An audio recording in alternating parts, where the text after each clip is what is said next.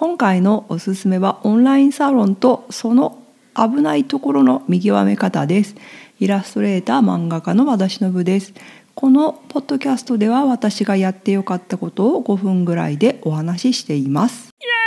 オンラインサロンっていうのがまあ今言うじゃないですか。でいろんなサロンが本当に本当にいろんなサロンがあるんですよね。で私結構入るの好きで今までに56個入ってるんですよね。で入ってるってことはまあ全部続いてるわけではなく私は基本的に入ってはまあしばらくしたらやめるみたいな感じでやってるんですよね。でオンラインサロンのどこがいいのかなと思ってあとこれはって思う時の選び見極め方 みたいなのをちょっと話してみたいと思います。でオンラインサロンってまあ数千円からまあ数百円数百円もあるか数百円からまあ1万円もっとするものまでいろいろあると思うんですよね。でもしそのあとオンラインサロンのそうやってる人が有名人でその人の聞いてる話をやってることを見たい人とかあとまあこういういろんな活動があるからそういう活動を自分でもやってみたい人とかいろんなあの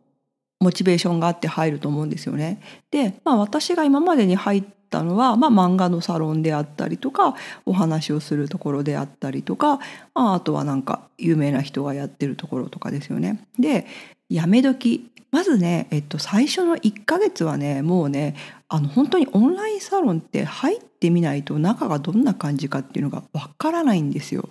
なので最初の1ヶ月分2ヶ月分ぐらいはまあ勉強代だと思ってそれはもうそんなに諦め諦めるというかまあ気がそれが気にならない程度の額を選んで入るのがいいと思います。であとはですね私があこれはダメだなこれはやめとこうと思うのは中でお金が回るサロンですね例えばサロンメンバーのなんとかさんがこれをやるからみんなで来て参加してきて参加してみてくださいみたいなのね結構あるやるんですよね。でそれがね本当にそのサロンのメンバーの人がこういうことをやってみようと思っててそれがいいと思ってる人がいるからあじゃあそれならやってみますって言うなら全然いいんだけど全然やればいいと思うんだけどそこにこう義務感が出てくるようになったらやばいです。うん、なんかあと高額になるとかねなんかあのやっぱり仲良しサークル的になっちゃうとそこにあのあ前も言ったから行かなきゃみたいな気持ちにさせられるとしんどくなります。うん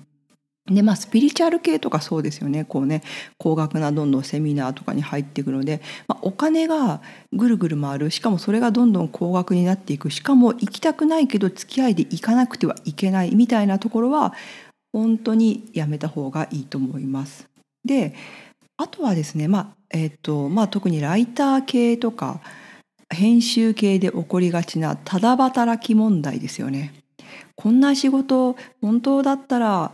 金をもらってする仕事ですよみたいなそれをお金を払ってサロンに入ってやってるとはみたいなの正直ねあの間違っそれはそれでその意見も間違ってないと思うんですよね。ただなんか学生さんとか、まあ、編集っていう仕事どういうものなのかなとか興味がある人があこういうふうにやるんだっていうふうにやってみる機会としては全然ね悪くないと思います。どっちにしろねだって今クラウドソーシングとかでやったとしても本当なんかね何百円みたいな仕事いっぱいあるわけじゃないですか。なので、まあ、やってみるつもりでやるのも全然いいしもしくはそのオンラインサロンを利用して自分のやりたいことをやるっていうのがベストだと思います。あとですね、まあ、オンラインオンラインって言いますが、まあ、私のように海外在住だったりとか地方住みの人は必ずそうは言ってもみんなオフラインが好きよねオフラインで会った人しか信用できないよねみたいな人はいます。あそれはもうそういうものなので気にしない人だったら全然大丈夫だと思います。今日はオンラインサロンのおすすめでした。でもね本当いろんな出会いがあるので面白いですよ。で嫌になったらやめればいいだけだしです。あとまあお金お金を求めてくるところはなしです。では感想やトークテーマをいつでも募集しています。宛先はしのぶ .it.gmail.com